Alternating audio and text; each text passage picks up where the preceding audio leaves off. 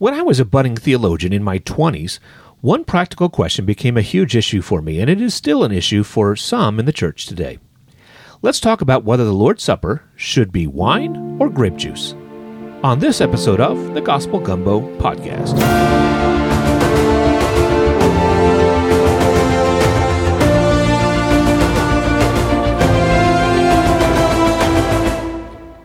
Hey there, you are listening to season one of the Gospel Gumbo podcast. I would like to make a season two, but I'm not sure. I'm going to pay attention to three things to decide if there's going to be another season downloads, feedback, and money. You can encourage season two quicker if you'll do these two things. First, rate and review the podcast on your podcast player. It helps people find the Gospel Gumbo podcast. And then, number two, send me an email with encouragement, corrections, suggestions for a new topic, or whatever. All right, let's get to today's episode. The choice between wine and grape juice for communion is, I'll say, ultimately a matter of personal or denominational preference, as there is no universally prescribed answer. Different Christian denominations have varying practices and beliefs regarding the elements used in communion. But let's give some background. For 1900 years of Christian history, wine was used in the Christian sacrament of communion, symbolizing the body of Christ, because that is what Jesus used, commanding his disciples to drink in remembrance of me. Wine holds historical and biblical significance as it was the common beverage during the time of Jesus and at the Last Supper. Many denominations continue to use wine in their communion services as a way to maintain this historical and symbolic connection. However, some Christian groups, particularly those with a focus on temperance or individuals who abstain from alcohol due to personal or cultural reasons, have adopted the use of grape juice as a non alcoholic alternative. The use of grape juice as an alternative to wine in Christian communion services can be traced back to the temperance movement of the 19th century in the United States. The temperance movement aimed to promote abstinence from alcohol, and some Christians who supported this movement began using grape juice as a non alcoholic substitute for wine during communion for the very first time in Christian history. The exact origins of the use of grape juice in communion are debated, but it is believed to have gained popularity in the late 1800s. One significant figure associated with this practice is Thomas Bramwell Welch, a physician and devout Methodist who invented a method to pasteurize grape juice, allowing it to be preserved without fermentation in 1869. He called it unfermented wine. Welch's method made it possible to have unfermented grape juice available year round for use in communion services. And before this invention, every celebration of the Lord's Supper everywhere was always with wine. Since this invention, grape juice has been popular in some circles around the world. Of course, Welch's grape juice is still available in your local grocery store today, and it is still the preferred brand for communion juice for those who drink juice for communion. So, which is better, wine or grape juice? To tell you the truth, it seems to me that both are allowable, but Jesus used wine, and the church has historically chosen wine, and I think wine is better, much better. But it is not sinful to use grape juice. Let me share why most Christians worldwide still use wine. First off, I think that that's what Jesus, we know that that's what Jesus used and what he literally meant when he said, Do this in remembrance of me. So that should be our default. Is there any good reason to switch to grape juice? I can think of three reasons that I've heard before. First, uh, some will say that alcoholics will fall off the wagon if they drink wine. The New Testament addresses alcoholics, and the church has helped alcoholics uh, heal from the very beginning. And Jesus, I'm sure, knew that alcoholics were and would be a part of the church community. Nonetheless, he used wine for communion, and the church has always followed suit.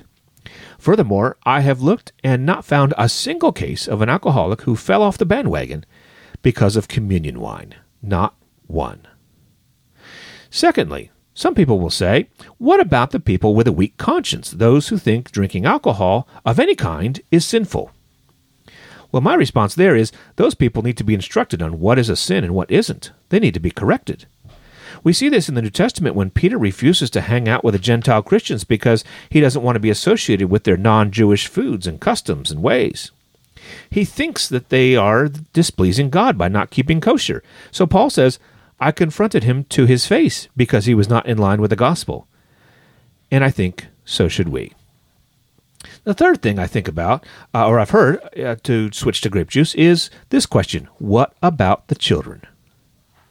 Well, children have been taking communion wine for thousands of years.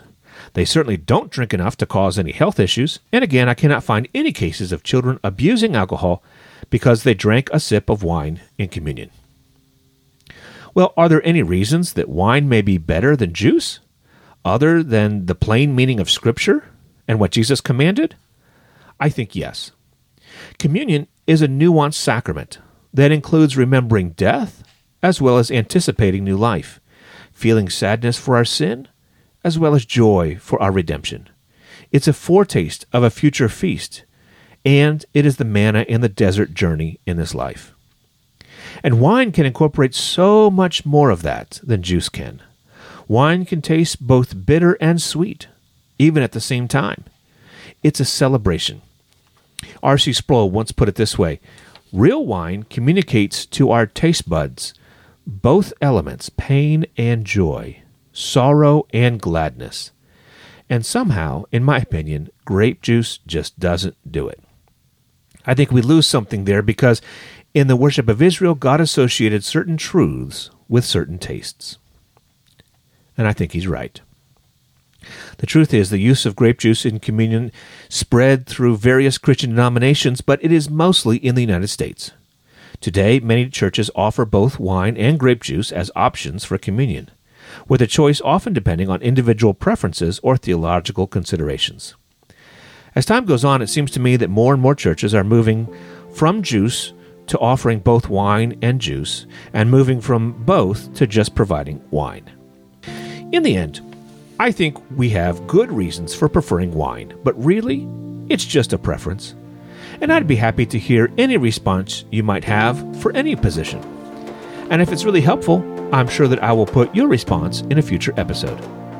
However, you do it, I hope you celebrate the Lord's Supper with your church this week.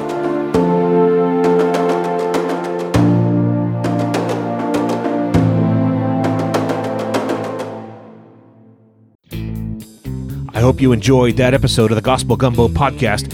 I would love to make season two, but I need to make sure that it is worthwhile. So I'm paying attention to three things downloads, feedback, and money. It costs money to publish a podcast, and not a small amount of work. Now, if you'll give me just $5 once, I'll give you your own private podcast link that will have all the episodes from season one without any advertising, plus 10 extra bonus episodes. At various levels, you'll also get a lot of other cool stuff. Now, I'm not looking for a subscription, just a one time purchase that will help me to know that this podcast has been helpful and that you would like me to make another season. Look for the show notes of this episode to find the link to give money. Podcasts are getting gobbled up by big corporations and conglomerates. Independent podcasters like me need your support. Thanks so much.